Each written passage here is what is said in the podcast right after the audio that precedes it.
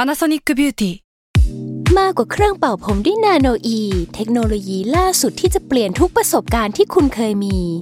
นาโนอีมอยส์เจอร์พลัสเพิ่มความชุ่มชื้นให้เส้นผมหลังใช้งานมากขึ้นถึง 18 เท่า พร้อมชะลอการเฟดของสีผมสำหรับคนชอบทำสีผม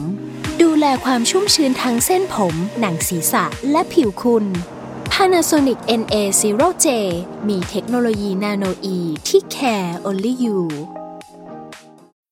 When you need mealtime inspiration, it's worth shopping Kroger, where you'll find over 30,000 mouthwatering choices that excite your inner foodie. And no matter what tasty choice you make, you'll enjoy our everyday low prices, plus extra ways to save, like digital coupons worth over $600 each week. You can also save up to $1 off per gallon at the pump with fuel points. More savings and more inspiring flavors make shopping Kroger worth it every time. Kroger, fresh for everyone. Fuel restrictions apply. แซลมอนพอดแคสต์มันสดอร่อย อนาเตอร์เยโอ2024 บทเรียนปีเก่าต้อนรับปีใหม่ สวัสดีครับยินดีต้อนรับเข้าสู่รายการอนัตเยโอครับ บทเรียนปีเก่าต้อนรับปีใหม่ วู้ คนนี้คนนี้ มีสา บอก ระ ว่า มีสาระ อยาก ใจ มา ไว บ้างอยาก เออ มาบ้าง ครั้งแรก ชั้งแรกครับ เปิด นั่น ซิงเหรอ นี่คือการเปิดซิงเหรอ นี่คือการเปิดซิงนี่การเปิดซิง แนะนำตัวกันหน่อย ว่าเป็นใครทำอะไรอยู่ครับ ชื่อเบสครับ ลงทุนศาสตร์ครับ ครับผ ปั ม จจุบันเพิ่งเดบิวต์ตัวเองมาเป็น s ซ l m o n Podcaster อ้าวมีนิยาม ครับ ส่วนคนนี้มาปีหนึงแล้ว ใช่ ปีที่แล้วมากับรายการ Money Marketon อ่าน นะครับผมปั้นเงินครับผมสวัสดีครับ ก็ปีนี้เดี๋ยวสองคนนี้ก็เรียกว่ามีรายการร่วมกันกับทางสถานีแซลมอนด้วย ใช่ อันนี้เราสามารถพูดได้เลย พูดได้พูดได้อัน ก็ นี้ปลายปี Investing เนาะ ครับ เป็นรายการสปอนเซอร์เหมือนกัน อ่าน นะครับก็เออทำไมผมมีแต่รายการสปอนเซอร์วะอันนี้ สงสัยตัวเองเหมือนกั ก็ดีแล้วที่คุณจะได้แบบ แปลว่าถ้าไม่มีเรีเงินยกว่า เขาไม่เขาไม่ให้มึงทำ ย่า มันต้องแปลอะไรที่ยาก เลยมันก็แปลเพออยู่แล้วปะ โอเค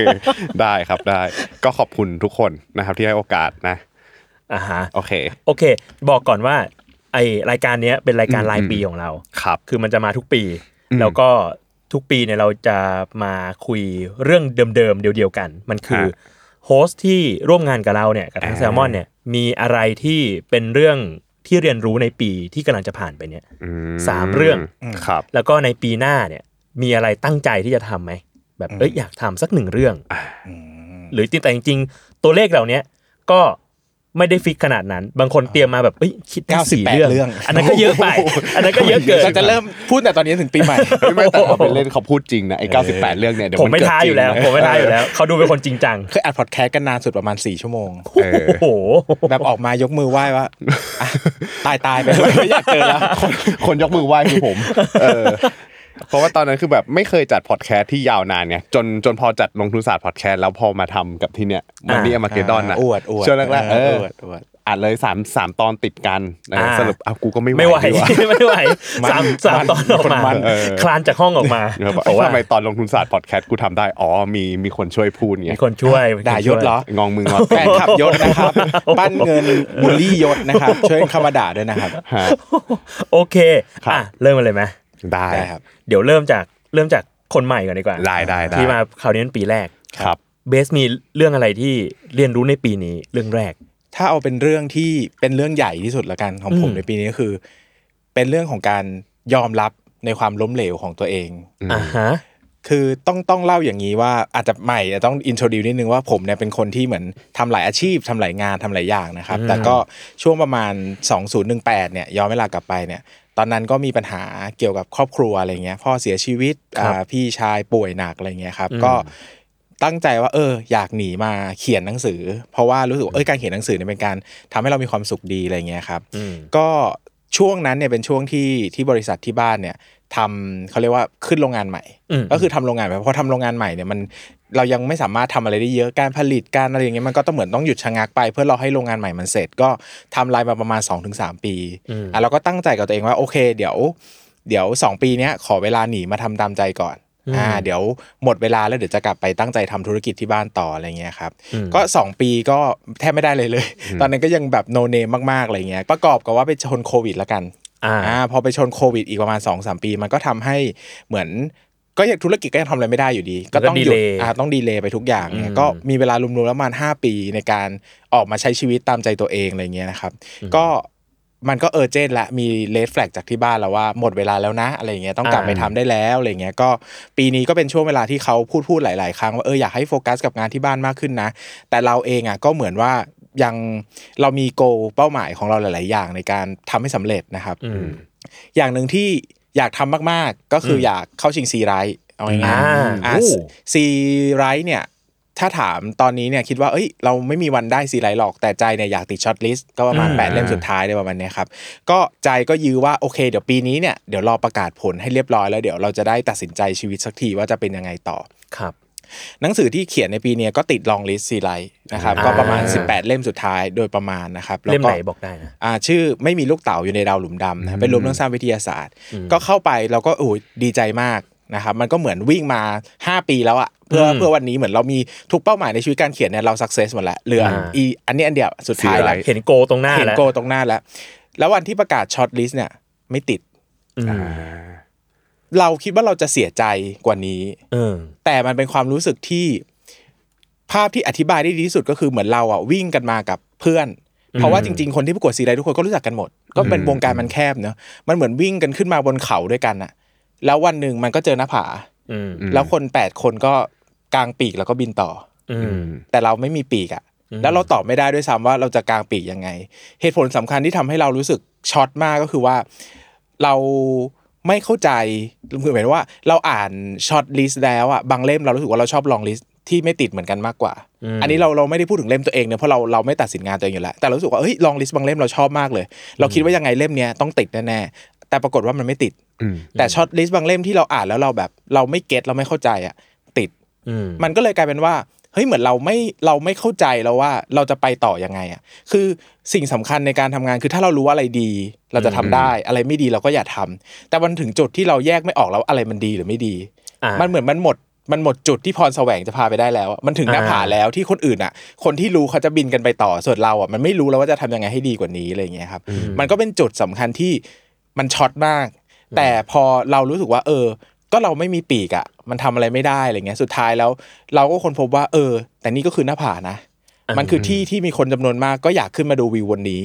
แต่เขาขึ้นมาไม่ถึงอะไรเงี้ยครับมันเป็นความรู้สึกเหมือนเราได้หยุดพักตัวเอง แล้วก็นั่งดูวิวจากตรงนี้ ซึ่งตอนนี้ก็ยัง ไม่ลง ก็ยังมีความสุขอยู่ก็ยังรู้สึกว่าเออ เรามาไกลมากๆแล้วอะไรเงี้ยครับแล้วสุดท้ายก็คุยกับที่บ้านว่าโอเค ตัดสินใจแล้วอะไรเงี้ยก็กลับไปทำงานที่บ้านเต็มตัวตอนนี้อะไรเงี้ยครับก็เป็นปีที่เปลี่ยนแปลงมาก ๆ ในรอบ4ี่หปีที่ผ่านมาครับ โหเพิ่งรู้ครั้งแรกเลย อย่างนี้แปลว่าเราจะได้อ่านงานเขียนจากเบสอีกไหม ก็ได้อ่านแต่ก็จะเป็นคือพอเราโฟกัสมากๆเนี่ยเราจะพยายามตีโจทย์ ครับ งานการประกวดเนี่ยมันไม่สามารถประกวดได้แบบไม่คิดอะไรได้อะแล้วถ้า อ่า ถ้าคุณอยากได้รางวัลคุณอยากเข้ารอบคุณต้องเข้าใจก่อนว่าเวทีนี้ต้องการอะไรดีเอคืออะไร คือแต่ก่อนเราก็จะทำงานแบบค่อนข้างจะสติ๊กลี่ที่จะประกวด ครับ แต่ตอนนี้เราก็ทิ้งทุกอย่างแล้วว่า เราแค่เขียนงานอย่างที่เราอยากเขียน อืม ได้รางวัลก็ได้ไม่ได้ก็ไม่ได้อะไรเงี้ย อืม คือเราเลิกตีโจทย์ไปแล้วอะไรเงี้ยบางทีก็เขียนอะไรมาบ้าๆบอๆไม่รู้แต่ก็จะส่งอันเนี้ยมีความสุขแค่นี้อะไรเงี้ยนะครับมันก็เลยทำให้เราแบบ มันก็อาจจะเป็นข้อดีก็ได้คือเหมือนเราก็กระโดดไปทำงานสายสารคดีมากขึ้น ไปเขียนอะไรที่มันไม่ใช่งานสายประกวด แต่มันก็ทำให้เราได้ทำอะไรที่อยากทำอะไรเงี้ยครับ อืมคือฟังดูตรงเนี้ยเหมือนเบสแบบ ดูเขียนหนังสือจริงจังมากเลยอะแบบเป็นหนังสือซีเรียสอะแต่จริง ๆ แล้วไม่ใช่เป็นคนที่เขียนหนังสือแบบเน้นแต่แนวซีเรียสอย่างเดียว เขียนหนังสือหลายแนวมาก เออ ซีเรียสมากๆ ก็มีแบบ ใช่ การฆ่าล้างเผ่าพันธุ์ หรือว่าไปฝ่ายสารคดีก็มีการเงินการลงทุนอะไรอย่างเงี้ยหรือว่า อ่าว รรณกรรมก็มีสะท้อนสังคมการเมือง แต่ไร้สาระก็มีไม่อยากใช้คำว่าไร้สาระเป็นแนวแบบผ่อนคลายก็มีแบบนิยายรักวัยรุ่น อ่า อะไรอย่าง บันเทิ เงี้ ง ย คดีหน่อย บัเทิงคดีชิวๆเล่าเรื่องชีวิตตัวเองอะไรเงี้ยก็มีหลากหลาย อ่าฮะ ครับ อ่า โอเค ซึ่งก็ไปติดตามกันได้ ติดตาม ว่าหลังจากนี้ก็จะมีอะไรอีก ก็เดี๋ยวทุกตอนที่มาออกจากมอพอดแคสผมก็จะ โปรโมทหนังสือใหม่ๆ ทายอินสามสิบนาทีแล้วก็มีเนื้อหามาหนึ่งนาที เดี๋ยวเขาเชื่อจริง ไหนๆก็มีช่องทางแล้ว เดี๋ยวเขาเชื่อจริง โอเค อ่ะ งั้นมาที่ป้านบ้าง เชียร์พี่เบสพูดดีจัดจนแบบ เราอย่าไปกดดัน เราอย่าไปกดดัน ลาออกไหมรายการทำร่วมกันกับเอ่อสปอนเซอร์ผมทำคนเดียวได้นะครับ ผมไม่จำเป็นต้องมีคู่เนาะนะครับคนเดียวได้ โอ้เฮ้ยจุกเลยเผื่อๆเขาสปอนเซอร์เอา ด้วยทำเป็นเล่น เราอย่าไปกดดัน เรา อ่ เรา อ่ เรามาช็อตลิสต์ลองลิสต์ได้ คือถ้าถามว่าได้เรียนรู้อะไรอย่างเงี้ย ปีนี้จริงๆมันมีปีนี้มันมีเรื่องเกิดขึ้นหลายเรื่องมาก ครับ เรื่อง มันเป็นมันเป็นปีที่แบบได้ทำอะไรครั้งแรกเยอะเนาะวิ่งครั้งแรก วิ่งครั้งแรกคือโรงงานวิ่งเนาะแล้วก็มีเรื่องของทำบ้าน ขอแฟนแต่งงาน อืม เอ่อไปทริปกับเพื่อนออกหนังสือเล่มแรกอะไรอย่างงี้ก็มี อ่า เออ นี่คือปีเดียว ใช่แต่ว่าทั้งหมดทั้งมวลน่ะถ้าจะสรุปออกมาเป็นอ่าปัจจัยหนึ่งผมว่ามันทำให้ผมรู้จักเรื่องของอ่าจังหวะของความสุขในชีวิต เฮ้ย เออจังหวะของความสุขในที่เนี้ยมันได้ผมว่าใจคออ่ะผมว่ามันสกัดออกมาได้จากตอนที่ผมได้ลองฝึกวิ่ง อ่าฮะ อ่าคือช่วงปลายปีเนี่ยผมมีลงกับพี่ๆที่ อืม รู้จักกันเนี่ยลงฮาฟมาราทอนไว้ที่บางแสนอ่า อ่า ตอนเนี้ยยังไม่ได้ไปวิ่งเออแต่ แต่ว่าถ้าสมมติเทปนี้ออนก็อาจจะผ่านการวิ่งมาเรียบร้อยแล้วนะครับก็มันเป็นการวิ่ง 21 กิโลเมตร กำลังจะถามเลยว่าฮาล์ฟมาราธอนกี่กิโล 21 21มันคือมันจะมี 21 ใช่ไหมแล้วก็มาราธอนก็ 42 แต่ว่า 21 กิโลเนี้ยคุยกันไว้ว่ามันต้องซ้อมนะ อืม เอออมันต้องซ้อมแต่ว่าเริ่มเริ่มเริ่มตอนที่ผมเริ่มวิ่งอ่ะผมเริ่มเมื่อปาประมาณปลายปีที่แล้ว ซึ่งมันเป็นช่วงที่ผมวิ่งไม่ค่อยได้เลยเออจากคนที่วิ่งไม่ได้จนแบบเออเริ่มวิ่งได้ เริ่มวิ่งได้จังหวะเริ่มดีขึ้น ครับ ทีเนี้ยในระหว่างที่กำลังฝึกวิ่งอยู่อะครับบะบางทีอ่ะมันก็มีการแบบท้าทายตัวเอง อยากจะแอคชีพเป้าหมาย อยากจะวิ่งทำเวลาให้ได้ดีขึ้นอย่างเงี้ยเวลาที่เราฝึกซ้อมเนาะเพื่อที่จะให้ตัวเองเนี่ยวิ่งจบได้ตามเวลาที่เขากำหนด อืม เออทีนี้พอเราลองวิ่งดูแล้วอ่ะ เขากำหนดกี่ชั่วโมงอ่ะ โทษที ผมจำไม่ได้แต่ว่าน่าจะสามนะ อ่าฮะ อ่าถ้าแบบเกิน 3 ก็ไม่ได้เหรียญรางวัล อ๋อ เอออะไรอย่างเงี้ยแต่ อ่า แต่แต่ว่าก็ยังถือว่าได้วิ่ง อืม แต่ทีเนี้ยผมก็อยากจะจบให้ได้เหรียญรางวัล เออ แต่ทีนี้ก็เลยมาลองซ้อมแล้วรู้สึกว่าจังหวะตัวเองตอนเนี้ย อืม ถ้าสมมติว่าฝึกให้ตัวเองวิ่งเร็วหรือว่าฝืนให้ตัวเองก้าวไปสู่เป้าหมายที่มันที่มันอยู่อ่ะมันอาจจะไม่ไกลตัวมากหรอกคือเราก็ฝืนได้ แต่ว่าถ้าเกิดว่าเราลองเราลองขยับตัวเองไปถึงจุดนั้น ผมรู้สึกว่าเฮ้ย ร่างกายมันไม่ไหว แล้วก็มันจะเป็นการวิ่งที่ไม่มีความสุขทั้งทั้งๆที่ก่อนหน้าเนี้ยพยายามซ้อมได้วิ่งกับพี่ๆอย่างเงี้ยมันได้มีความสุขในระหว่างการวิ่งมากเออคือแบบเหมือนกับว่ามันมีมันมีเรื่องของอ่าการพูดคุย อืม การพูดคุยกันระหว่างแบบซ้อมวิ่ง แล้วก็การที่เราได้รู้จังหวะ ลมหายใจได้รู้อะไรอย่างเงี้ยกับตัวเองนะมันก็เลยทำให้รู้สึกว่าในในบางอย่างอะถ้าเกิดว่ามันน้อยไป อืม มันก็ไม่ได้แฮปปี้บางอย่างมากเกินไป อยากจะทำให้ถึงเป้าหมายอย่างเงี้ยมันก็ไม่ได้แฮปปี้เหมือนกัน จนมามามามามาเริ่มเอาเรื่องเนี้ยมาปรับใช้กับเรื่องต่างๆ เรื่องกับการลงทุน เรื่องกับการทำงานอะไรอย่างเงี้ยครับมันก็เลยรู้สึกว่าเฮ้ยจริง ๆ แล้วอะจังหวะ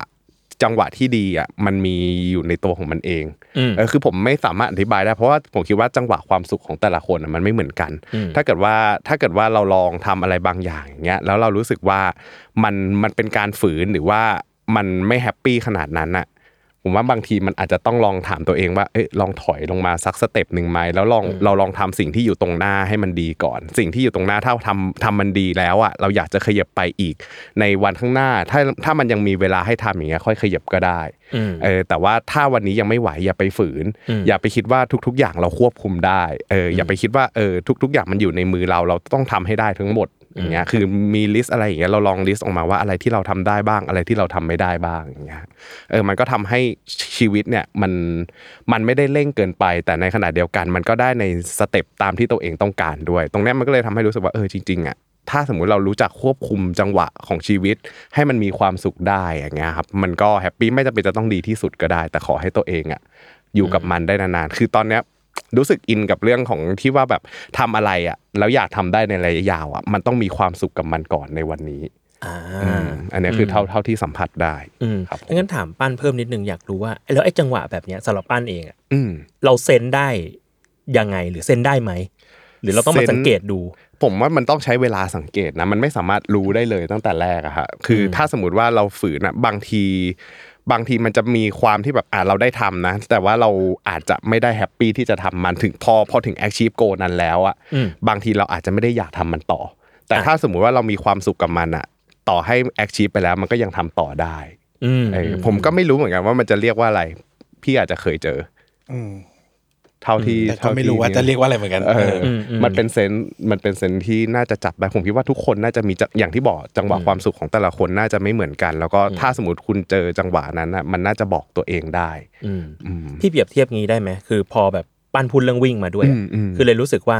ถ้าเราวิ่งในเพจซิ่งที่มันสเตเบิลกับเราอะ อ่าอ่า เออมันจะไปได้เรื่อย ใช่ แต่ มันจะ ถ้า ไปได้เรื่อยๆ ช้าไปหรือเร็วไปบางทีช้าไปก็เหนื่อย เร็วไปก็เหนื่อยเกินอะไรเงี้ย ใช่ คือเร็วไปอ่ะจังถามว่าเร็วได้ไหมเร็วได้ แต่ว่ามันจะเริ่มไม่มีความสุขและร่างกายจะเริ่มต่อต้าน แต่ถามว่าในอนาคตอ่ะทำได้ไหมผมว่าในอนาคตผมน่าจะทำเพจซิ่งได้ดีกว่านี้ แต่ว่าณวันเนี้ยเราทำได้เท่าเนี้ยเราเอาเท่านี้ไปก่อนแล้วให้มันมีความสุขก่อนแล้วค่อยๆ ขยับขยับขยับตัวเองขึ้นมาก็ได้อย่าคือผมพยายามอยากจะวิ่งให้ได้เพจประมาณ 6 ต้นๆอะไรอย่างเงี้ย อ่า แต่ตอนเนี้ยยังได้แค่ประมาณ 7 กลางๆ เออคือพยายามเคยฝืนให้ให้ต่ำกว่า 6 แต่มันก็ไม่เคยต่ำกว่า 6 สักที แต่ถามว่าจะเครียดไหมก็ไม่เครียดแล้วเออเพราะว่าถ้าเกิดว่ารู้ว่าไอ้หกต้นๆอ่ะเป็นไปได้แต่มันไม่ใช่เวลาแค่อาทิตย์ 2 อาทิตย์แล้วเราจะซ้อมได้อย่างเงี้ยพอเรารู้ว่าเออมันหลายๆ คนเขาก็ใช้เวลากันปี 2 ปีกว่าจะไปถึงจนนั้น กว่าจะไปถึงตรงนั้นได้ก็จริง ๆ มันก็ขึ้นอยู่กับคอนดิชันของแต่ละคน แต่ว่าผมคิดว่าผมไปถึงได้แต่แค่ ต้องใช้เวลาไปกับมัน และการที่จะเราจะใช้เวลาไปกับมันได้ยาวๆเนี่ยมันต้องใช้ความสุขด้วยถ้าเราวิ่งแล้วมันไม่มีความสุขมันจะไม่อยากวิ่ง อ่า เอออันเนี้ยคือเท่าที่สัมผัสได้ แต่จริง ๆ ก่อนหน้านี้ผมอย่างที่เคยบอกปีที่แล้วเนาะว่า ผมไม่ได้ชอบการวิ่งเลย แต่ตอนเนี้ย อืม เออมันมาแฮปปี้กับการวิ่งละ อืมมันเริ่มทำให้เราแฮปปี้มาก ใช่ เล ใช่ ย ใช่ อืมอืม ครับ อ่ะโอเค อันนั้นเรื่องแรกของป้าน อืม มาทางเบสบ้าง ครับผม เรื่องที่สองของเบสที่เรียนรู้ในปีนี้ เรื่องที่สองคือผมเขาเรียกว่า เรียนรู้ที่จะเลิกทำสิ่งที่ไม่ได้พาเราไปสู่เป้าหมาย อ่า ต้องต้องเล่าอย่างนี้ครับว่าช่วงประมาณกลางปีเนี่ย ผมเนี่ยป่วยค่อนข้างหนัก อ่า ก็คือปวดหลังมาก ครับ ปวดในระดับที่ไม่สามารถนั่งแบบไม่มีพนักเก้าอี้ได้ โอ้ เป็นช่วงเวลาประมาณ 4 เดือนที่เวลาไปกินข้าวนอกบ้านก็บอกว่า ต้องมีพนักเก้าอี้เท่านั้นอ่าหรือว่าเวลาทำงานเนี้ยทำแป๊บหนึ่งก็ต้องนอนพักแหละ อันนี้เคยเจอ คือไม่ อ่าโห หรือจะเดินนานๆก็ไม่ได้แล้วปวดแบบ มันเป็นความปวดในระดับที่ไม่สามารถนอนได้ หมอบอกว่าเป็นอะไรอ่ะ จริง ๆ มันก็เป็นออฟฟิศซินโดรมนี่แหละ แต่มันเป็นแบบหนักมากแล้วก็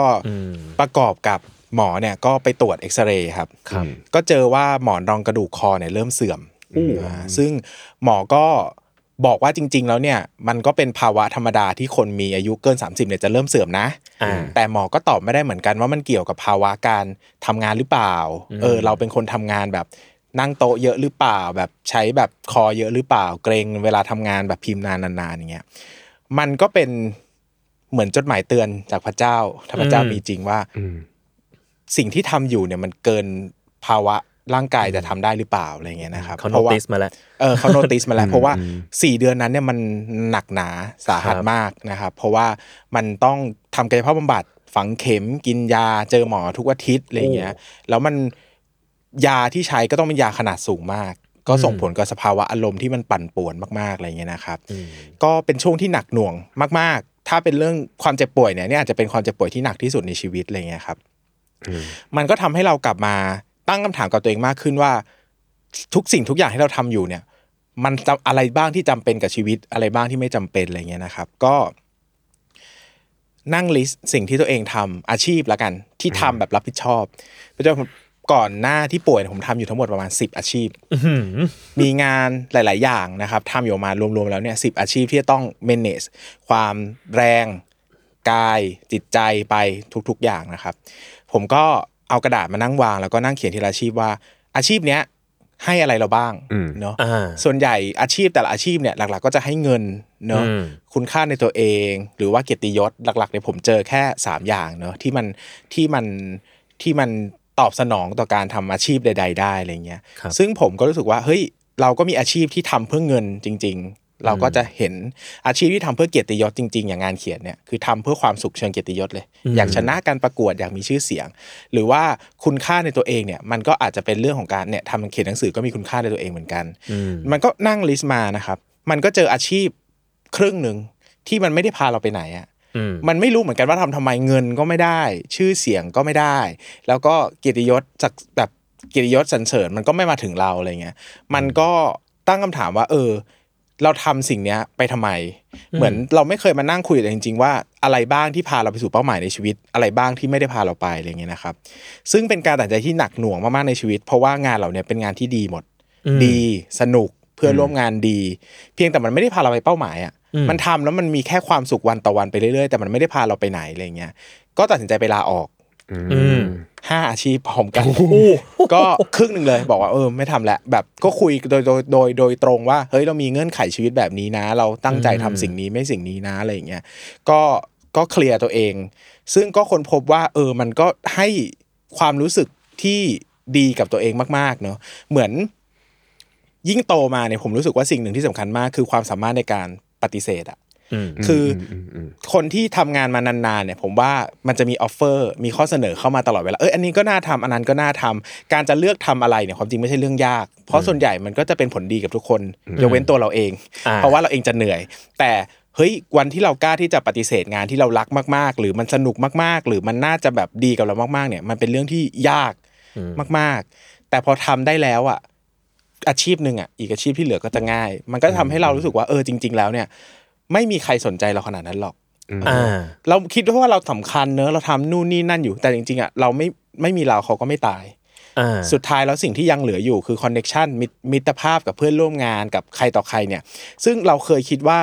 มันเป็นสิ่งหนึ่งที่ได้มาจากการทำงานเนาะแต่จริงๆแล้วมันไม่ได้ใช่ขนาดนั้นนะเรายังสามารถเป็นเพื่อนเป็นคนรู้จักเป็นพี่เป็นน้องกับคนจำนวนมาก โดยไม่ต้องทำงาน พึ่งพาอาศัยกันก็คุยกันเจอหน้ากันไปกินข้าวกันเฉยๆก็ได้อะไรเงี้ย อืม ก็รู้สึกว่าเป็นช่วงเวลาที่ได้ปลดสัมภาระครั้งใหญ่ในชีวิต แล้วไม่ได้รู้สึกสูญเสียอะไรเลย อืม รู้สึกว่าเฮ้ยชีวิตตัวเบา พร้อมจะเดินไปข้างหน้าต่อ แต่ไอ้ภาระหนักอึ้งที่ถืออยู่มาตลอดกี่ปีต่อกี่ปีก็ไม่รู้เนี่ย พอทิ้งไปแล้วเนี่ยไม่ได้รู้สึกเสียดายหรือทำให้เรารู้สึกว่าขาดตกบกพร่องคุณค่าในชีวิตอะไรไป เราก็รู้สึกว่า เออ สุดท้ายแล้วดีใจมาก ๆ ที่ตัวเองกล้าออกมาจากคอมฟอร์ทโซนนั้น เพราะว่าบางอาชีพอะอยากลาออกมาสองสามปีละทำใจไม่ได้ แต่พอมันทำได้มันได้ทำแล้วมันสำเร็จแล้วมันก็รู้สึกว่า เออมันคือคุณค่าที่เรารักตัวเองมากขึ้นจริงๆอะไรอย่างเงี้ยครับ อืมอืมฟังดูแล้วมันเหมือนว่า ตอนแรกเราอาจจะห่วงว่าเอ้ยมิตรภาพมันจะหายไปกับงานหรือเปล่าเฮ้ยเขาจะถ้าตอบปฏิเสธเขาจะเฮ้ยเกลียดเราหรือเปล่า ไม่ชอบเราหรือเปล่า แต่กลายเป็นว่าจริง ๆ แล้วมันทุกคนมันเข้าใจเราได้อะ มันมิตรภาพด้วยส่วนหนึ่ง ครับ แล้วก็บางงานเขาก็สอนเรามา อืม เออเขาสอนจนจากเราทำงานไม่เป็นมาทำงานในเลเวลสูงๆ ได้เนี่ย อ่า เขาก็เสียเวลาเสียความพยายามในการสั่งสอนเรา หรือว่าบางงานก็เป็นโพซิชันที่ดีที่สุด อ่า มันไม่มีใครจะมาถึงตรงนี้ได้ง่าย ๆอ่ะคือเหมือนมันเป็นเก้าอี้ที่ใครๆก็อยากมานั่งอ่ะ อ่า คุณลุกไปวันนี้แล้วอะต่อให้คุณจะลุกแค่เดือนเดียว คุณก็ไม่รู้ว่าเดี๋ยวก็มีคนมานั่งแทนคุณแล้วคุณจะไม่ได้กลับไปนั่งตลอดชีวิต มันเลยต้องเป็นเหมือนการตัดสินใจที่บางงานมันเหมือนว่า นี่คือการเซกูดบายตลอดชีวิตนะ เพราะมันไม่ได้แปลว่าคุณอยากจะกลับไปทำแล้วมันจะอยู่รอคุณ เพราะว่าตำแหน่งคือไอ้อันที่มันไม่ได้ significant กับชีวิตผมก็เลิกไปนานแล้วไง อ่า อันที่มันอยู่มันคืออันที่แบบโอ้โห มีแต่คนอยากทำการเข้ามาถึงตรงนี้มันไม่ใช่เรื่องง่าย มันให้อะไรกับชีวิตมากมาย แต่สุดท้ายเออเราก็เลือกตัวเองดีกว่า อืม ไม่ คือ มี อย่าง สัง น้อย คอนเลย อืมคืออย่างน้อยนอกจากไอ้สามช้อยส์นั้นที่ที่ที่เบสติ๊กมา มันยังมีตัวเราหรือว่าร่างกายสุขภาพเราที่มันอยู่เหนือหนังอย่างนั้นไปอีกเนาะ ใช่ครับ การที่หมอน หมอน ร ร อ อง ง ก ก ระ ระดู ดูก กเสื่อม คอเริ่มเสื่อมเนี่ยก็เหมือนโนติสจากนั่นแหละ ใครสักคนจริง ๆ ว่า เออมึงมานั่งคุยกับตัวเองหน่อยว่า สิ่งที่ทำอยู่เนี่ย ใช่ทางที่อยากไปจริง ๆ หรือเปล่าอะไรอย่างเงี้ยครับ อืมอืมโอเค อ่ะ ฮะ เป็นเรื่องสุขภาพและ คการัร บ งาน ของผม มาที่ปันบ้าง ผมไปเรื่องการเงินบ้างละกัน ครับ อปีเนี้ยทำให้รู้ว่าเงินซื้อความสุขได้ แต่ว่าแต่ว่านะ ไม่ใช่ทุกอย่างที่เราซื้อแล้วมันจะมีความสุข อ่า อ่าคือคือต้องบอกก่อนว่าตอนแรกอ่ะผมอ่ะด้วยความที่เริ่มต้นแบบจากการเป็นมนุษย์เงินเดือนก่อนจะมาเป็นนักลงทุนแล้วก็เก็บเงินไปเรื่อยๆ อย่างเงี้ย ผมจะเป็นคนที่อ่ะพูดตรงๆว่าก็ขี้เหนียวมากในช่วงแรก ๆ มันทำให้แบบเวลาที่เราอยากจะซื้อหรือว่าอยากจะอะไรอย่างเงี้ยเราจะคิดก่อน อ่ะ ก่อนจะซื้อแล้วก็จะขี้เหนียวสุดๆ ครับ จนกระทั่งพอเราเริ่มเริ่มเริ่มแบบมีมีเงินมากขึ้น มีพอร์ตการลงทุนที่โตขึ้นแล้วเนี่ยอ่าในช่วงปีที่ผ่านมาเนี่ยมันเป็นช่วงที่ผมทำบ้าน อืม อ่าแล้วทีเนี้ยยังทำบ้านไม่จบเลยปีที่แล้วก็จำได้ว่าคุยเรื่องทำบ้าน ใช่ใช่ เออนั่นแหละผมก็จะบอกว่าไอตอนที่ทำบ้านอ่ะ ผมเพิ่งรู้ตัวว่าจริงๆอ่ะด้วยความที่ตอนเด็กๆอ่ะ อืม ตัวผมอะไม่ได้อยากจะเรียนบัญชีนะผมจริงๆแล้วผมอยากเรียนสถาปัตย์ เอาเหรอ ใช่จริงๆจริงๆผมไม่อยากเรียนสถาปัตย์แต่ว่าแม่บอกว่าเอออยากให้มีคนเรียนบัญชีสักคนในบ้านอ่ะก็เป็นพี่คนโตก็เสียสละ แล้วพอเสร็จปุ๊บเนี่ยไปเรียนไปเรียนบัญชีทำงานบัญชีสุดท้ายก็ไม่ไม่ได้เกี่ยวอะไรกับบัญชีอยู่ดีตอนนี้ อ่า อ่ะก็เกี่ยวบ้างนักลงทุนก็ใช้บัญชีบ้างแต่ว่าจะบอกว่าอ่าตอนที่ตอนที่เป็นเด็กอ่ะอยากเรียนสถาปัตย์พอได้มาคลุกคลีอยู่กับบ้านอ่ะมันทำให้รู้สึกว่าเฮ้ยมันสนุกอ่ะเราทำบ้านอย่างเงี้ยคือมันอาจจะเป็นงานอดิเรกหรือเป็นอะไรก็ตามอย่างเงี้ยแต่ว่ามันทำให้เรารู้สึกเราแฮปปี้กับมัน แล้วทีเนี้ยเรื่องเงินอ่ะคือใช้ทำบ้านมันก็ต้องใช้เงินอยู่แล้วเนาะทีเนี้ยพอเราลองเอาเงินมาทำบ้านอ่ะเรารู้สึกว่าเราแฮปปี้ว่ะ เราแฮปปี้กับการจ่าย เราแฮปปี้กับการที่แบบอ่ะเลือกพื้น เลือกพื้นพื้นระดับไหนใช้เงินเท่าไหร่เพิ่มเงินเท่าไหร่อย่างเงี้ยถ้าถามว่าเอ้ยอันนี้มันสวยขึ้นเนี่ยผมก็แฮปปี้ที่ วัสจะจ่าย ดุ ไป ยังไงสีมัน ใช่ สวยยังไง คือแบบมันมันแทบจะไม่ได้คิด คือมันมันเป็นเหตุผลที่แบบเรื่องการเงินที่เราเคยคิดมาว่ามันควรจะต้องมีการชั่งน้ำหนักก่อนใช้เงินอะเรื่องอันเนี้ยมันไม่สามารถวัดได้ด้วยเหตุผลพวกนั้นนะว่าแบบเอ้ยอันนี้มันสวยกว่าทัชชิ่งมันดีกว่าสัมผัสมันดีกว่าแล้วเราแบบเออยอมจ่าย อืม เออคือมันเป็นแบบเนี้ยทั้งทั้งเรื่องของแมทเทียลการทำบ้านทุกส่วนทุกทุกอย่างแล้วก็เฟอร์นิเจอร์อะไรอย่างนี้เออคือตอนแรกอะเคยคิด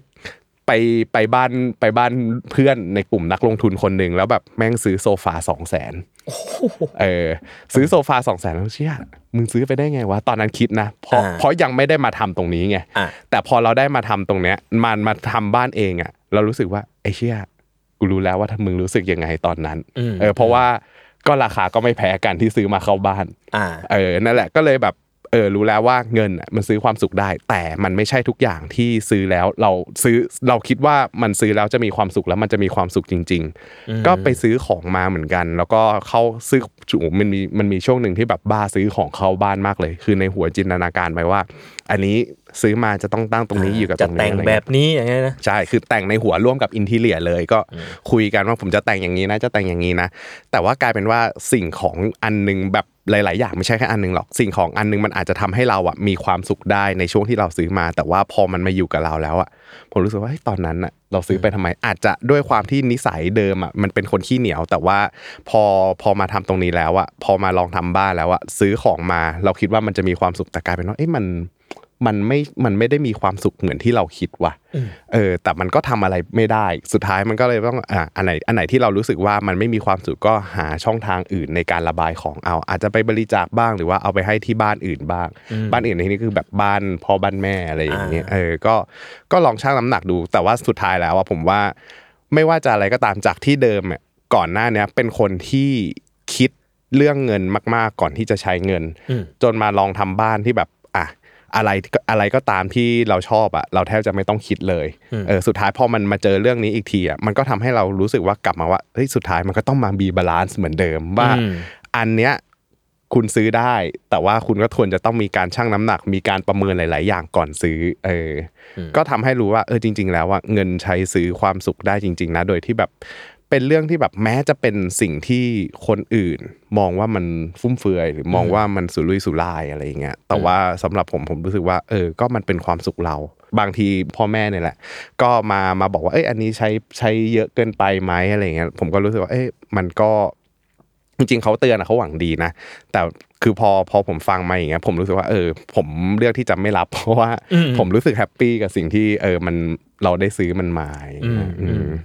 มีชิ้นไหนที่ซื้อมาแล้วแบบไม่สปาร์กจอยแล้วก็แบบ เออมันเป็นเออ ไอ้ เรื่องสปาร์คไม่สปาร์คจอยแหละ แล้วแล้วต้องแล้วต้องแบบเอ้ยเอาให้ให้ที่อื่นไปให้อะไรไป มันก็จะมี มีตัว เรื่อง อย่าง โคมไฟโคมไฟโอ้โหผมบ้าซื้อโคมไฟจนแฟนด่าว่าเป็นอะไรกับโคม ไฟ บ้านมึงจะเปิดเฟอร์นิเจอร์อ่าบ้านมึงจะเปิดโชว์รูมเหรออะไรอย่างเงี้ยเออก็ซื้อโคมไฟมาโคมไฟแบบโคมไฟเดนมาร์กนู่นนี่น่าซื้อมาพอเสร็จแล้ว ตอนแรกมันสวยมากเลยนะโคมไฟเดนมาร์กอะสวยมาก จนตอนนี้ก็ยังสวยอยู่แต่ว่าผมรู้สึกว่ามันมันไม่แมทชิ่งกับความชอบของเรา คือถามว่ามีความสุขตอนซื้อไหมมีความสุขตอนซื้อ แต่ว่าตอนเนี้ยพอมาตั้งแล้วมันเริ่มรู้สึกว่า มันมันไม่มันไม่ใช่สไตล์ มันไม่ค่อย เรา ใช่แล้ว เอออ ม นะก็เลยแบบเอาไปไว้ที่อื่นแทน อ่ะระบายระบายออก ระบายไป ก็เอาไว้ที่บ้านเดิมเนี่ยแหละก็คงไม่ได้เอาไปไว้ที่บ้านใหม่ด้วย อ่าฮะ อืม แล้วนี่คือบ้านใกล้เสร็จยัง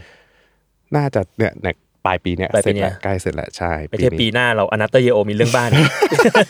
ไม่เสร็จห ปี รอก หนึง จากคนทำบ้านมาก่อนไม่เสร็จง่ายๆหรอกชีวิตอะ เฮ้ยผมเคยกูคุยกับน้องน้องที่แซลมอน อ่า น้องเกมกดเกมกด ครับ เป็น colorlist อืม เกมกด อืม ทำทำบ้านอยู่ อืม ปีที่แล้ว เกมกดเลยบอกว่า บ้านเนี่ย มันไม่มีทวันเสร็จหรอกมันเสร็จเมื่อเราพอแล้วเมื่อเราเหนื่อยแล้ว เมื่อเราพอใช่ เมื่อเราเหนื่อยแล้วกูเหนื่อยแล้วพอแล้วเท่านี้ อืมอืมฮะ ครับผม ครับ อ่ะโอเคก็หวังว่าปั้นจะแต่งบ้านเสร็จในเร็ววัน เดี๋ยวชวนไปเที่ยว ได้ได้ นะฮะ ได้ได้ยินดีมาก ครับ โอเคอ่ะมาที่คุณเบสบ้าง ครับ ครับ เรื่องที่สาม เรื่องที่ 3 ของผมก็อาจจะสืบเนื่องมาจาก 2 ข้อแรกนะครับ ก็คือผมเรียนรู้ที่จะบริหารกราฟความสุขของชีวิตตัวเอง อืม อธิบายอย่างนี้นะครับว่าจริงๆเนี่ยผมเป็นคนทำจิตบำบัดเยอะมาก คุยกับจิตแพทย์เยอะมากอะไรเงี้ยก็ค่อนข้างจะรู้ตัวว่าตัวเองเนี่ยเป็นคนที่ให้คุณค่ากับความสำเร็จด้านการงานเป็นหลัก เหมือนแต่ละคนเนี่ยเขาจะมีการให้ value ของชีวิตตัวเองไม่เหมือนกันบางคนอาจจะให้อยู่ที่ความสัมพันธ์บางคนอาจจะอยู่ให้ที่ครอบครัว พ่อแม่บางคนอาจจะให้อยู่ที่เรื่องงานบางคนให้อยู่เรื่องสุขภาพอะไรอย่างเงี้ย ครับ ผมเนี่ยให้อยู่ที่เรื่องงานเป็นหลัก เหมือนถ้างานดีงานประสบความสำเร็จ ผมก็จะมีความสุข อืม ถ้างานไม่ค่อยดี ไม่ค่อยประสบความสำเร็จ ผมก็มีความทุกข์อะไรอย่างเงี้ยนะครับ อืม ซึ่งเราไม่สามารถควบคุมงานที่เราทำได้ร้อยเปอร์เซ็นต์เนาะ อืม ไม่ว่าเราจะพยายามแค่ไหนนะครับ ชัวร์ วิธีการแรกที่ผมทำก็คือกระจายความเสี่ยง ครับ คือทำมันสิบอาชีพเลย อ่ะก็จะเข้าเสียงเรื่องงานเพิ่งเคยฟังที่นี่ครั้งแรก ออ เจ๋งมาก ก็คือ เวลางานหนึ่งมันพังอ่ะมันจะต้องมีงานอีกงานหนึ่งที่มันยังดีอยู่ อ่า อ่าฮะ ก็ให้หันหน้าไปมองงานที่มันดีอยู่ ครับ อ่า ที่บ้านผมก็จะมีผนังด้านหนึ่งเป็น hall of fame อ่า เกี่ยวกับการทำงานก็จะตั้งของทุกอย่างที่เมื่อรู้ว่าตัวเองสูญเสียเซสติเมื่อไหร่จะมานั่งมอง มันเงียบๆเพื่อให้รู้ว่าเฮ้ยเราไม่ห่วย เพียงแต่วันนี้ไม่ใช่วันของเราอะไรประมาณนี้ก็คือกระจายความเสี่ยงทำงานหลาย ๆ อย่าง เพื่อทำให้เราไม่สามารถเฟลกับงาน 10 อย่างได้พร้อมกันเอาง่าย อ่าฮะ ๆ ในวันที่ตัดสินใจจะเลิกทำงาน 5 อย่างเนี่ยมันก็เป็นปัญหาขึ้นว่า ครับ ความเสี่ยงมันกระจุกตัว ความเสี่ยงใน ชอบ ความชิบหายไป ป่วงในชีวิตมันมีโอกาสกระจุกตัว มี สู ก็ ง มีโอกาส มันก็มีช่วงที่งานเนี่ยไม่เขาเรียกว่าอะไรงานไม่ได้มีผลผลิตออกมาที่น่าสนใจ ยกตัวอย่าง อ่าฮะ ง่ายๆ ก็ทำที่บ้านอย่างเงี้ยมันทำธุรกิจองค์กรใหญ่เนี่ยคนเป็นร้อยคน ครับ ทำอะไรขยับอะไรเนี่ยมันใช้เวลา2อสเดือนกว่าจะเห็นผล อืม อ่ากว่าจะเปลี่ยนเปลี่ยนวิธีการขายใหม่ กว่าจะให้ผู้แทนออกไปขาย กว่ายอดขายจะกลับมากว่าจะเก็บเงินได้มัน3าสี่เดือนอ่ะ อ่ากว่าจะเห็น มันไม่สามารถดีดนิ้วแล้วเกิดได้วันนี้พรุ่งนี้อ่ะซึ่งสำหรับตัวเราอ่ะมันช้าไปอ่ะ อืม มันทำให้เราบางครั้งมันตั้งคำถามตัวเองตั้งคำถามกับเซลฟ์แวลูตัวเองอะไรเงี้ยนะครับมันก็เลยทำให้ผมเรียนรู้ที่จะบริหารความสุขด้วยวิธีการอื่นเข้ามาเกี่ยวข้องเนาะ อือหือ อธิบายเพื่อให้เห็นภาพมากที่สุดก็คือว่า ความสุขที่ได้จากการตอบสนองเซลล์แวลูของตัวเองเนี่ยมันเป็นความสุขแบบผมผมจะเรียกว่าความสุขแบบซีโรโทนินเนาะ ครับ ซีโรโทนินเนี่ยเป็นสารสื่อประสาทประเภทหนึ่ง ที่จะหลั่งออกมาเวลาเรารู้สึกมีคุณค่าในตัวเอง อืม ลักษณะของมันมันจะเหมือนแบบมีความสบายใจ อิ่มเอิบใจ มั่นใจในตัวเอง รักตัวเองซีโรโทนินเนี่ยจะให้ความสุขค่อนข้างยาวนาน เพราะว่าเวลาเห็นคุณค่าของตัวเองเนี่ยผลมันจะยาวนาน มันก็จะมีความสุขอยากจะตื่นไปทำงานอะไรอย่างเงี้ยนะครับ อีกตัวหนึ่งคือโดปามีน อืม โดปามีนเนี่ยเป็นสารสื่อประสาทความสุขเหมือนกัน อืม ที่ได้จากการกินของอร่อย อ่า ที่ได้จากการออกไปเที่ยว อืม ที่ได้จากการตัวเดียวกับที่ได้จากการเสพยาเสพติด อ่าคือมันสั้นกว่า มันสั้นกว่าแล้วมันให้ผลรุนแรงกว่า แต่มันเนี่ยไม่ได้ออกฤทธิ์กับเราแบบต่อเนื่องยาวนานอ่ะ อืม อ่า คุณกินอาหารอร่อยเอนโดฟินหลั่งอยู่ประมาณสองสามชั่วโมง อ่ามันก็จะ อ่า อุ้ยอร่อยจังเลย อ่าหรือว่าออกกำลังกายที่ป้านไปวิ่งเนี่ยก็อยู่ประมาณ 2 วัน ครับ ก็จะหายไป ซึ่งมันมีข้อดีคือมันดีดนิ้วแล้วสั่งได้ อ่า คุณอยากได้โดปามีนใช่ไหมคุณออกไปกินข้าวที่อร่อยสิ อ่า แต่ในข้อเสียคือระยะยาวเนี่ยถ้าคุณติดโดปามีนหรือคุณทำอย่างนี้ซ้ำๆไปเรื่อยๆเนี่ยมันไม่ไหว คือคุณไม่มี อ่า เบสเมนที่ดีพออะไรเงี้ยแต่ในบางวันอ่ะมันจำเป็นที่คุณจะต้องหาความสุขแบบเนี้ยมาชดเชย ครับ ผมนิยามความสุขเหล่าเนี้ยว่าความสุขราคาถูก อ่าฮะ ไม่ไม่ไม่ได้แปลว่าใช้เงินน้อยในการซื้อมานะ อ่ะ แปลว่าใช้ความเหน็ดเหนื่อยในชีวิตน้อยในการซื้อมา อ่าเข้าใจเอ้ย คือ ถามเพิ่มอีกนิดนึง คนะรับ ฮะเซโรโทนินที่บอกว่านานเนี่ยมันนานแบบแค่ไหน จริง ๆ แล้วถ้าเราถ้าเราเป็นคนที่มีคุณค่าเห็นคุณค่าของตัวเองอะซีโรโทนินก็จะอยู่ไปเรื่อยๆ อยู่ไปตลอด มันเป็นเหมือนสาร ยๆ สื่อประสาทที่เป็นรากฐานในชีวิตที่มันจะต้องหลัง ถ้าใครตกต่ำเยอะๆก็จะเป็นโรคซึมเศร้า อ๋อโอเคแปลแล้วก็ส่วนโดปามีนก็จะขึ้นมาเป็นแบบแทงเป็น อ่ามันก็จะ เป็ เป็นกรานฟแทงแทง มันก็จะเป็นกราฟที่เหมือนประมาณว่า เมื่อคุณได้รับการกระตุ้นอย่างหนักหน่วง อ่า อ่ามันก็จะขึ้นมาแล้วมันก็จะลดลงอะไรอย่างเงี้ยครับ อืมโอเคฮะ คราวนี้ผมก็เริ่มออกไปเที่ยว อืม เที่ยวเนี่ยเป็นความสุขที่ราคาถูกมากสำหรับผม ไม่ต้องใช้ความพยายามอะไรเลย อ่า คือใช้เงินอย่างเดียว ออกจาก คุณ บ้านไป เสียเงินปุ๊บ คุณไปเที่ยวคุณมีความสุขเลย เฮ้ยแล้วผมค้นพบว่ามันก็มีความสุขจริง ๆ ว่ะ ถึงแม้ว่ามันจะไม่ได้มีความสุขแบบเซโรโทนินอะแต่มันก็เป็นความสุขแบบโดปามีนอะในวันที่จำเป็นมันก็จำเป็นนะ ที่เราจะต้องยื้ออารมณ์ของเราไว้ให้มันอยู่รอดไปได้ ผมก็เริ่มกลับมามองหาความสุขที่ราคาไม่แพง เช่นการเล่นกับหลาน อ่า การเจอหน้าเพื่อน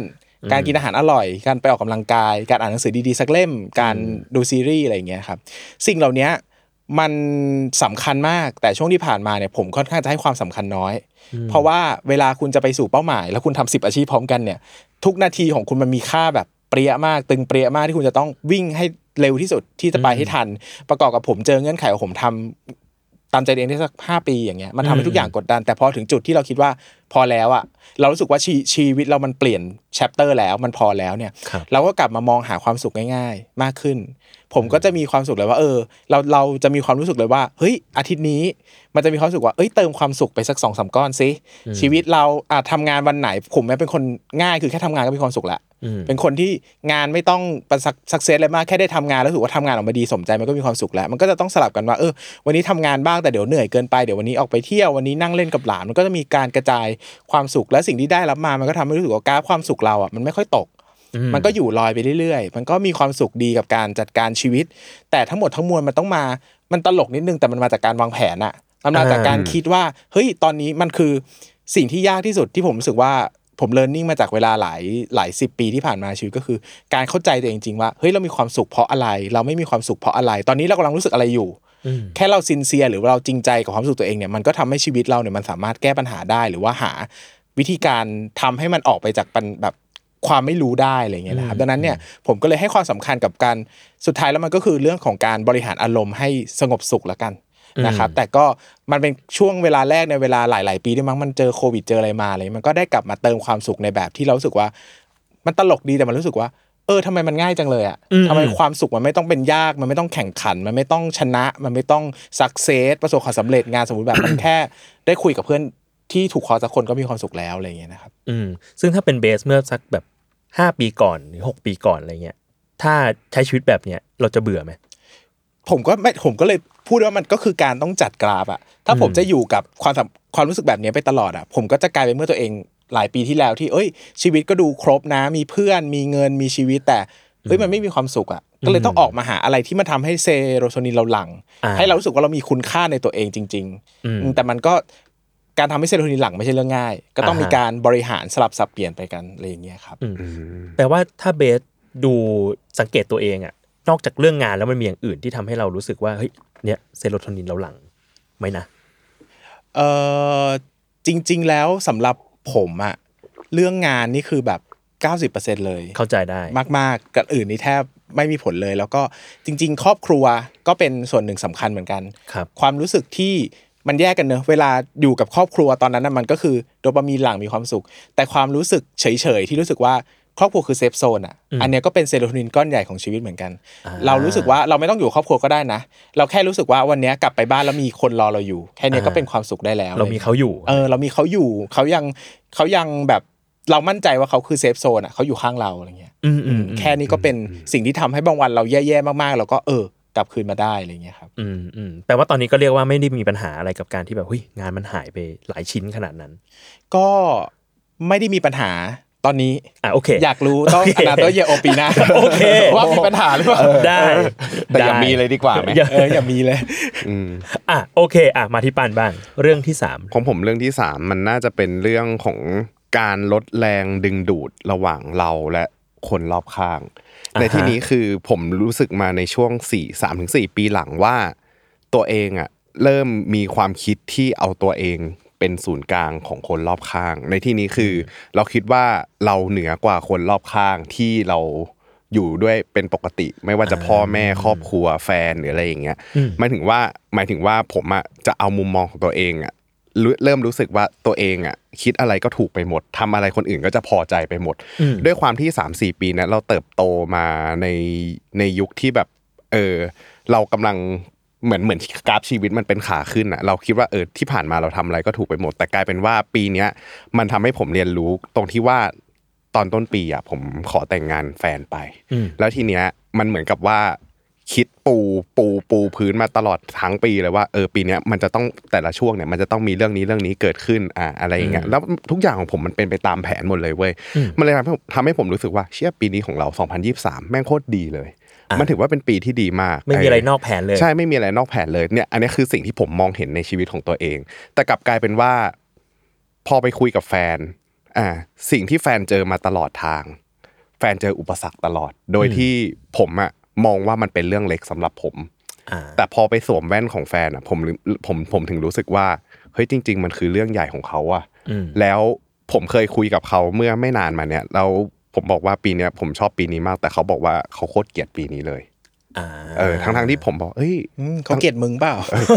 ผมก็คิดอยู่ว่าหรือว่าหรือว่าเพราะกูไปขอแต่งงานวะเนี่ยเราช็อตฟิลอะเออ ห ไม่ รือกูหน้า ผมจะบอกว่าก็ตอนแรกอะผมก็คิดว่าเฮ้ยมันน่าจะมีความสุขสิเราก็ขอคุณแต่งงานมาตั้งแต่ต้นปีแล้วเออ ฮะ มันก็เลยกลายเป็นว่าหรือว่าที่เรามีความสุขเนี่ย เพราะว่าเราไม่ได้นึกถึงคนรอบข้างเลยว่าเออเขารู้สึกยังไงอย่างเงี้ยผมแทบจะไม่ได้ไปถามพ่อถามแม่เลยว่า เอ้ย ที่ผมจะย้ายออกไปจากบ้านหลังที่อยู่ด้วยกันเนี่ย อ่า เขาแฮปปี้ไหม ผมแทบจะไม่ได้สังเกตเลยว่าเออเขามีความสุขไหมจนมานั่งคุยกับเขาช่วงหลังๆอะเขาบอกว่าเขายังเขายังไม่ค่อยพร้อมให้ผมออกไป เพราะว่า อ่ะซึ่ง เขา ก็เข้า เขา ใจได้ เขาอยากให้มีคนช่วยดูแลปู่ย่าเออแต่แต่มันโชคดีที่ผมอะอยู่ใกล้ๆเขา อืมอืม เออซึ่งอันนี้ก็ไม่รู้นะว่าเรามองตัวเองเป็นศูนย์กลางอยู่หรือเปล่า เพราะว่าบ้านก็บ้านหลั ยัง งอยู่ ใหม่ ยังอยู่ ยังอยู่ ยัง ใช่ไหม มันยังเป็นดวงอาทิตย์ของสุริยะจักรวาล ยังไปยังไปแอดอยู่ใช่ไหมเออนั่นแหละ แต่ว่าสิ่งเนี้ยมันทำให้พอพอพอเริ่มได้เปิดใจคุยอ่ะผมเริ่มรู้สึกว่าเออช่วงที่ผ่านมาเราอีโก้มันเริ่มก่อตัวขึ้น แล้วมันทำให้เรารู้สึกว่าสิ่งที่เราทำอ่ะมันถูกทุกอย่างทั้งทั้งๆที่ถ้าทั้งทั้งๆที่แบบถ้าเกิดว่าเราหันไปแคร์คนรอบข้าง แล้วเอามุมมองของคนรอบข้างมา มันมันอาจจะไม่ได้เป็นไปตามโลกที่เราคิดก็ได้ คือถ้าสมมติว่าผมแคร์แฟนมากกว่าเนี้ยผมอาจจะ ในช่วงที่ผ่านมานะ ถ้าผมแคร์แฟนมากกว่าเนี้ผมอาจจะช่วย ไม่ให้เขาทุกข์ใจได้มากกว่านี้อะไรอย่างเงี้ย อืมอืม เออแต่ว่าผมกลับปล่อยละเลย เพราะว่าผมเอนจอยกับสิ่งที่ผมทำอยู่ อ่า เออมันก็เลยทำให้เรารู้สึกว่าพยายามลดแรงดึงดูด อย่าให้ตัวเองเป็นจุดศูนย์กลางของเราและคนรอบข้าง อ่าฮะ หรือว่าคนที่เรารักมากจนเกินไป หรือว่าแม้แต่กับคนอื่น ๆ ที่เราไม่รู้จักด้วย เออที่ผ่านมาผมก็อ่ะถ้าถ้าถ้าถ้าสมมติว่าพูดกันตามตรงอ่ะตอนแรกอ่ะผมคิดว่าตัวเองอ่ะไม่เคยมีเรื่องนี้เลย ผมเป็นคนที่พยายามจะนอบน้อมกับคนอื่นมาตลอด แล้วก็พยายามที่จะแบบเออไม่ไม่ก้าวร้าวไม่อะไร แต่กลับกลายเป็นว่า เราไม่ก้าวร้าวกับคนที่เราไม่อยากก้าวร้าวด้วย แต่กับคนที่เราคิดว่า เราสามารถก้าวร้าวได้ คนที่เขาอยู่ข้างๆ เรา คนที่เราคุ้นชินกับความรู้สึกมาตลอดว่า เราเราเป็นอะไรเขาก็จะรู้สึกว่าเขารักเราเหมือนเดิม อืม แต่กลายเป็นว่าพอพอพอมันมาเกิดเหตุหลาย ๆ เรื่องนี้แล้วอะผมก็เริ่มรู้สึกว่า เอ้ย จริง ๆ มันเศร้าเหมือนกันนะ มันเศร้าในที่นี้คือตัวเองรู้สึกผิดว่าแบบทำไมทำไมกูถึง เคยคิดว่าตัวเองจะไม่มีทางเป็นแบบนี้ แต่ว่าสุดท้ายมันก็เป็นแบบนี้ ไม่รู้ว่าทุกคนเป็นแบบนี้หรือเปล่าว่าเราถึงโตขึ้นระดับหนึ่งเราจะเริ่มเอาตัวเองเป็นจุดศูนย์กลางอะไรอย่างเงี้ยแต่ผมก็รู้สึกว่าเออถึงวันเนี้ยมันน่าจะเริ่มคลี่คลายตรงนี้ได้บ้างแล้ว ก็คือแบบถ้ามีอะไรอย่างเงี้ยก็คงคุยกับเขามากขึ้น คงพูดพูดพูดอะไรมากขึ้น และก็จะ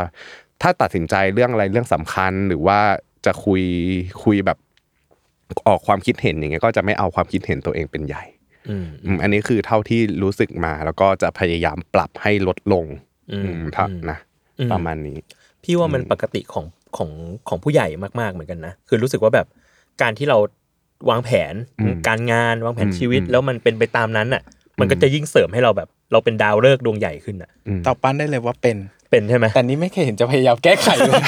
ดีดีอยู่ตรงใจกลางนะใครก็ต้องตามใจฉันก็เป็นเรื่องดีปะไม่เห็นจะต้องปรับปรุงอะไรเลย มันต้องแก้ไขไหม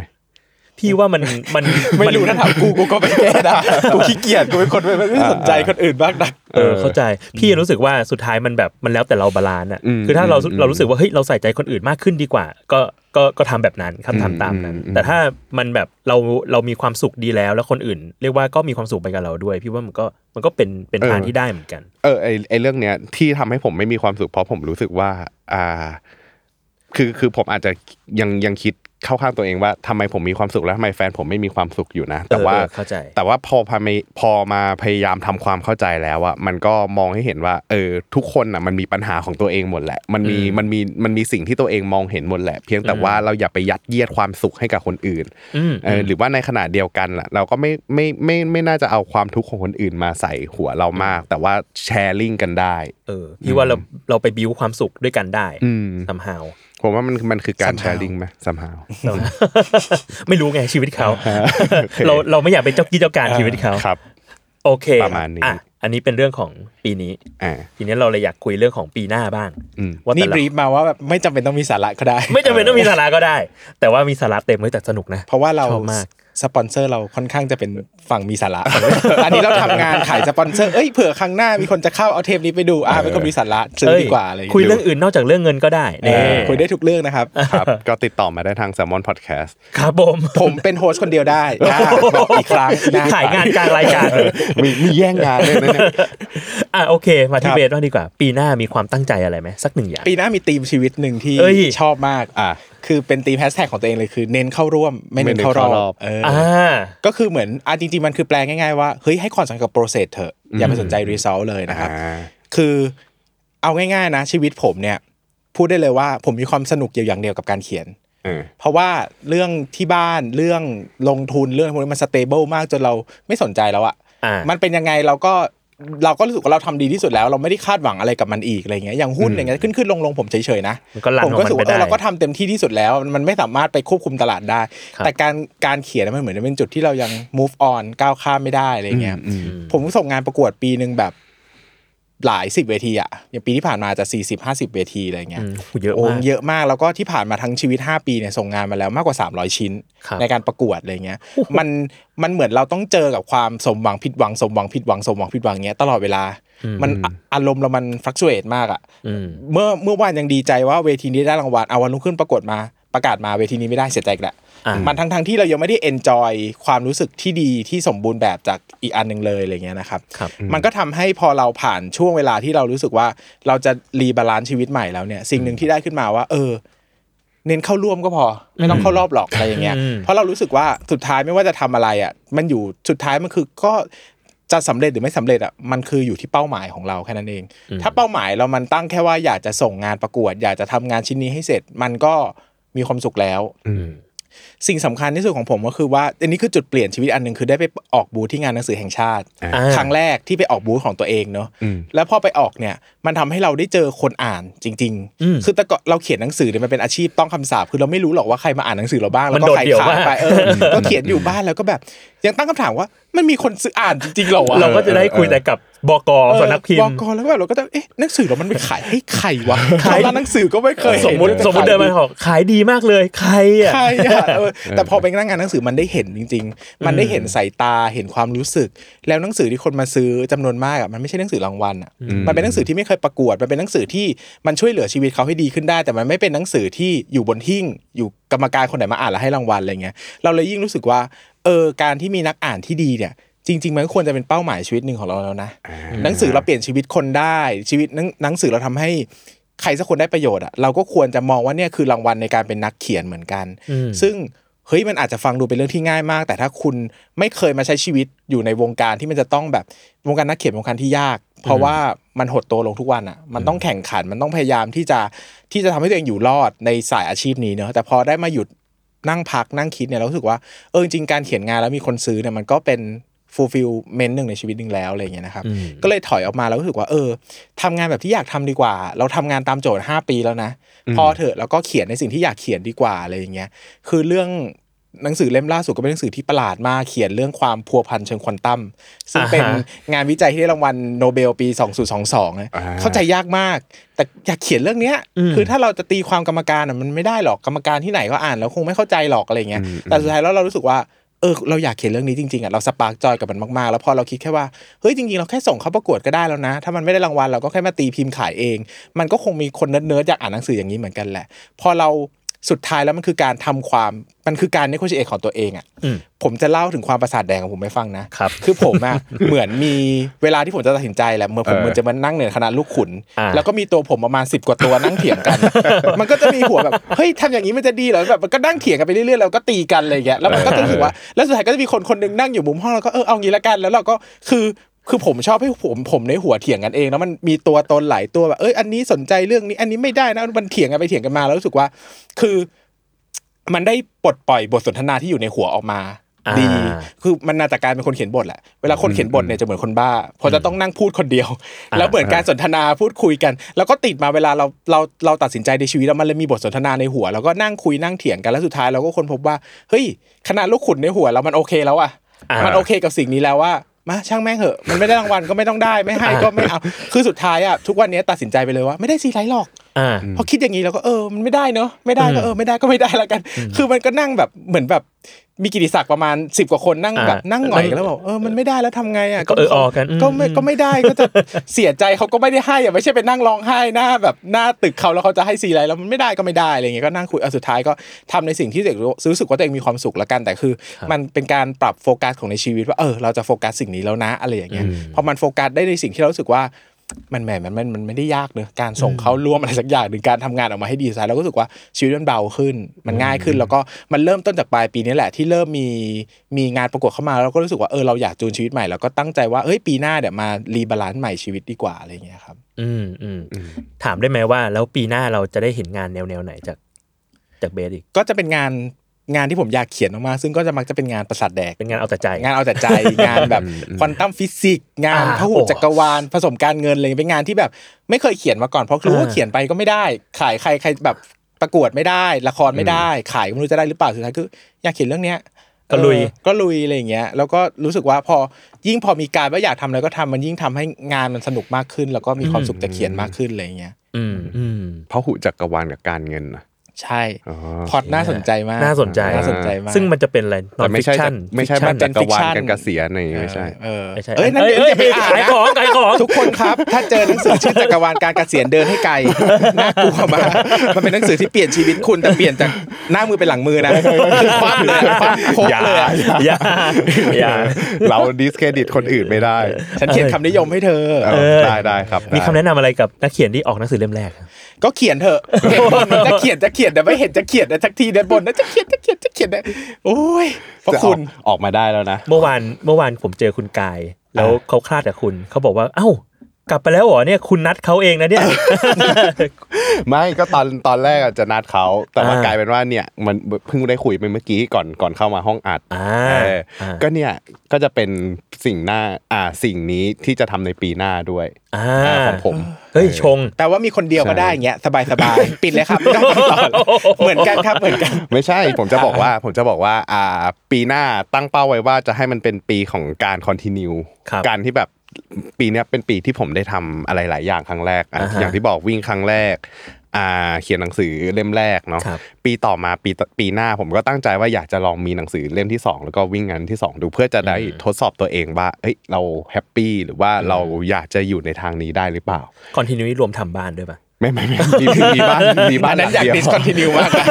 พอแล้ว นนั้นอยากอยู่แล้ว พอแล้ว บานปลายชิบหายแล้วเนี่ยตอนเนี้ยเออแล้วก็เรื่องอื่นๆอีกอย่างเช่นว่าอย่างที่เคยทำเพจอะไรเงี้ยก็อยากจะกลับมามีแพชชั่นอย่างที่เคยทำช่วงแรก อ่า ๆ เฮ้ย ช่ ผ ว ม งช่วง ผมเห็น ลังๆ คนรีแบรนด์นะปีนี้ เออ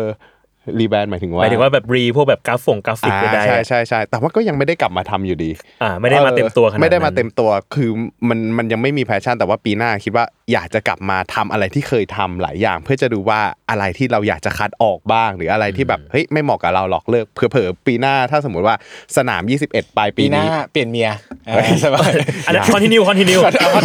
คอนติเนีย ต้อง continue ต้องคอนติเนียเถอะหลังจากหลังจากที่ปีนี้ลองวิ่ง 21 ปีหน้ามีคุยกับพวกพี่ๆในแก๊งวิ่งพี่หนอมพี่โอมแล้วว่าเฮ้ยเดี๋ยวปีหน้าเราจะไปวิ่งที่สิงคโปร์กัน อ่าโอ้ เอออคือสนามเนี้ยที่บางแสนแล้วปีหน้าเดี๋ยวลอง 21 กิโลที่สิงคโปร์ถ้าถ้าถ้าเราแฮปปี้กับปีนี้ปลายปีนี้นะเออถ้าวิ่ง 21 แล้วรอดแล้วปีหน้าลองดูไปด้วยกัน คือเราก็อยากจะวิ่งด้วยกันเป็นนานๆแหละเพราะมันมันได้สุขภาพได้ได้คุยได้อัปเดตได้เมาส์นู่นนี่นั่น เมาส์เมาส์พี่เบสตอนวิ่งอะไรอย่างเงี้ยเอ อ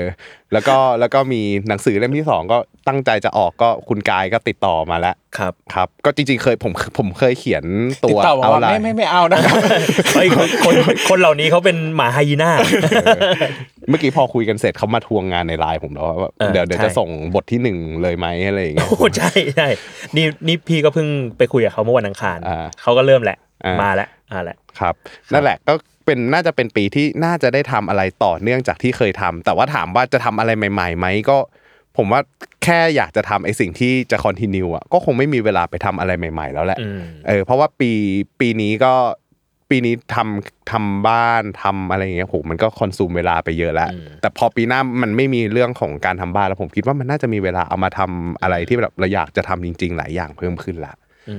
มมีไหมที่แบบเอ้ยอยากทำแต่ปีนี้ไม่มีเวลาเลยว่ะ อยากทำ YouTube อ่าเอ้ยดี เอออยากทำยูทูบเออปีหน้าก็แพลนอยากจะทำ YouTube เหมือน เดี๋ กั ยวนะแปลว่านายปั้นเงินคือยังไม่มี YouTube ยังไม่มี อ่า เออ ก็จะเอารายการมันนี่มาเกดอนไปทำ แต่ลงทุนศาส ตร์มี YouTube นะครับลงทุนศาสตร์มี YouTube นะครับ โอ้แถวนี้มีแต่คนหิว โอเค เออ มีไอเดียจะไปแบบวิ่งมาราธอนอะไรอย่างงี้ห ไม่ไม่ไม่ถึง อ half เพราะว่ารู้ แล้ เพราะรู้เพราะรู้เลยว่าตัวเองไม่ได้มีความสุขกับการวิ่งยาวๆ 42 กิโลอะไรอย่างเงี้ยเอาต้าอะไรอย่างเงี้ยเลิกฝัน โอ้เอาตามไม่ไหวอ่ะ เออไม่ไหว อืม แค่ 42 ผมยังไม่ไหว แล้ว 21 เนี่ยยังไม่รู้เลยว่าซ้อมซ้อมอยู่เนี่ย จะเจ็บ อืม กลางกลางคันแล้วก็ไม่ได้วิ่งหรือเปล่า ตอนนี้เรายังไม่รู้เลย อ่า อืมครับผม อ่ะ ประมาณนี้ โอเค ประมาณนี้เนาะสำหรับ อืม อนาเตเยโอ2024 ของปั้นแล้วก็เบสนะครับ ครับผม ฝากผลงานกันนิดนึงสำหรับปีนี้ปีหน้ามีอะไรให้ติดตามกันไหม โอ้ผมมีน้อยผมพูดก่อนละกัน เพราะว่าเขามีเยอะมากเลยแต่เขา ขออีกสองชั่วโมงครับ พูดก็อีกเนี่ยอีกสองชั่วโมง ของผมก็หนังสือที่เพิ่งออกไปเล่มแรกครับ จักรวาลการเกษียณนะครับ ก็ อืม เป็นหนังสืออ่าเล่าเรื่องการวางแผนการเงินในรูปแบบของเป้าหมายการเกษียณตั้งแต่ต้นไปจนถึงคุณสามารถวางแผนได้ด้วยตัวเองนะครับแล้วก็อันนี้หนังสือเนาะแล้วก็หนังสำนักพิมพ์สำนักพิมพ์ C1 นะครับแล้วก็ถ้าเกิดว่าเป็นพอดแคสต์ตอนนี้ก็มี Money a r m a g e d o n นะครับแล้วก็มีอ่า Investing Investing นะครับแล้วก็ปีหน้าน่าจะมีทำอะไรกับลงทุนศาสตร์อีก อืม นะครับถ้าเขายังรับผมไปทำอยู่นะ อันนี้ก็ต้องถามในรายการ เออ ไม่ไม่อยู่แล้ว ทำไมต้องคิดด้วยล่ะไม่เห็นต้องทำอะไรเลย เอาเวรกรรม ชัดเจน เราช็อตฟิลผมมาสิบกว่ารอบแล้วเนี่ยฮะ โอเคอ่ะของเบส บ้าง ก็มีรายการที่ทำกับปั้นนะครับ ก็ชื่อว่า investing เพราะทุกสิ่งลงทุนได้นะครับ อันนี้ซีซั่นหนึ่ง ซีซั่นหนึ่ง ซีซั่นสองจะเหลือผมคนเดียวแหละ ย้ำหลายรอบนี่เรื่องจริง ย้ำหลายรอบเอา จริงนะครับ แล้วก็มีสำนักผมเขียนหนังสือนะหลายคนฟังมาเยอะก็จริงๆมีสำนักพิมพ์ของตัวเองชื่อว่า 13357 อ่า อ่าฮะมาจากอะไรอ่ะ หนังสืออยู่ บอกได้ไหม เรียงติดกันจะอ่านว่าเบสครับ อ๋อ เออ สาม โอเค สาม โอเค สามสิบกว่าปีอะไรอย่างเงี้ อ๋อย นะ โอเคโอ้ยเท่ ก็สามารถเสิร์ชแล้วเข้าไปดูได้มีหนังสือ 20 กว่าปก การเงินการลงทุนชีวิตโรคซึมเศร้า อะไรเต็มไปหมดครับ นิยายวรรณกรรมรวมเรื่องสั้นนะครับ ก็ใครอยาก หลากหลายมาก ใครอยากใครอยากรู้จักผมมากขึ้นก็ลองไปซื้ออ่านดู เพราะว่าก็น่าจะได้น่าจะได้เห็นตัวผมในมุมมอง หลาย แปกๆ มิติ ให เลย ๆนะครับ อืมอืม ประมาณนี้ครับ ฝากไว้แค่นี้ ครับ จะมีแบบเขียนบทเขียนอะไรอีกไหม เขียนบทก็เพิ่งไปลาออกมาเนี่ยแหอ่ะละ ก็ โอเคโอเค ไไไอที่บอกว่า เป็น ไม่เอาแล้ว เป็นหนึ่งในงาน ก็เป็นเรื่องสุดท้ายแต่ก็มีตอนนี้ออนแอร์อยู่นะครับ ชื่อว่าภาพนายไม่เคยลืม ทุกวันศุกร์ก็ฝากดูได้น่าจะเป็นเรื่องล้างมืออ่างทองคำ อ่า ก็เป็นเรื่องที่คิดว่า นี่คือจุดสุดคือตอนแรกจะลาออกมาหลายรอบแล้ว อ่า ก็เจอเรื่องนี้แหละเป็นเรื่องคนตาบอด ครับ ก็รู้สึกว่าโหมันไม่เขียนไม่ได้อะเราอินกับเรื่องความพิการกับความรักมาก ๆ ก็เลยเป็นเรื่องส่งท้ายชีวิตนักเขียนบทครับ อ่า โรงงานยา ไปติดตมกั โร ได้ งงานยา โรงงานยาอ๋อมีแบรนด์สมุนไพรของตัวเองครับ ชื่อว่าสมุนไพรคงคานะครับ ครับ ก็ใครสนใจก็สามารถเสิร์ช Google ได้นะครับ ดูผลิตภัณฑ์ได้นะครับ ครับ แล้วก็มี YouTube ชื่อว่าคงคาชาแนลด้วยนะครับ เป็นเรื่องผมในฐานะเภสัชกรเล่าเรื่องความรู้เกี่ยวกับสมุนไพรเกี่ยวกับยาสุขภาพ สุดมัน หลายคนบอก เดี๋ยวใครไม่รู้ เอ๊ะตกลงมึงเป็นอะไร ทำอะไร เป็นคุณ เย รุ่ อะ น แยะ ป่ารุ่นจากรุ่นป่ารุ่นอะไรไปเรื่อยเปื่อยเลย ช่องลงทุนศาสตร์ก็ยังมี เออรุ่นสัตว์ก็ยังมีนะครับ อ่าฮะ ครับผมครับ โอเค นั่นแหละ อ่ะโอเค งั้นก็แฮปปี้นิว e ย r ครับ แล้วก็ไว้ติดตามเราได้ในปีหน้าต่อ ครับผม ครับผมก็ขอบคุณมาก ๆ ที่มาคุยกันในวันนี้ครับ ขอบคุณเช่นกัน รับ ขอบคุณมาก ครับ บ๊ายบายครับ โอ้โห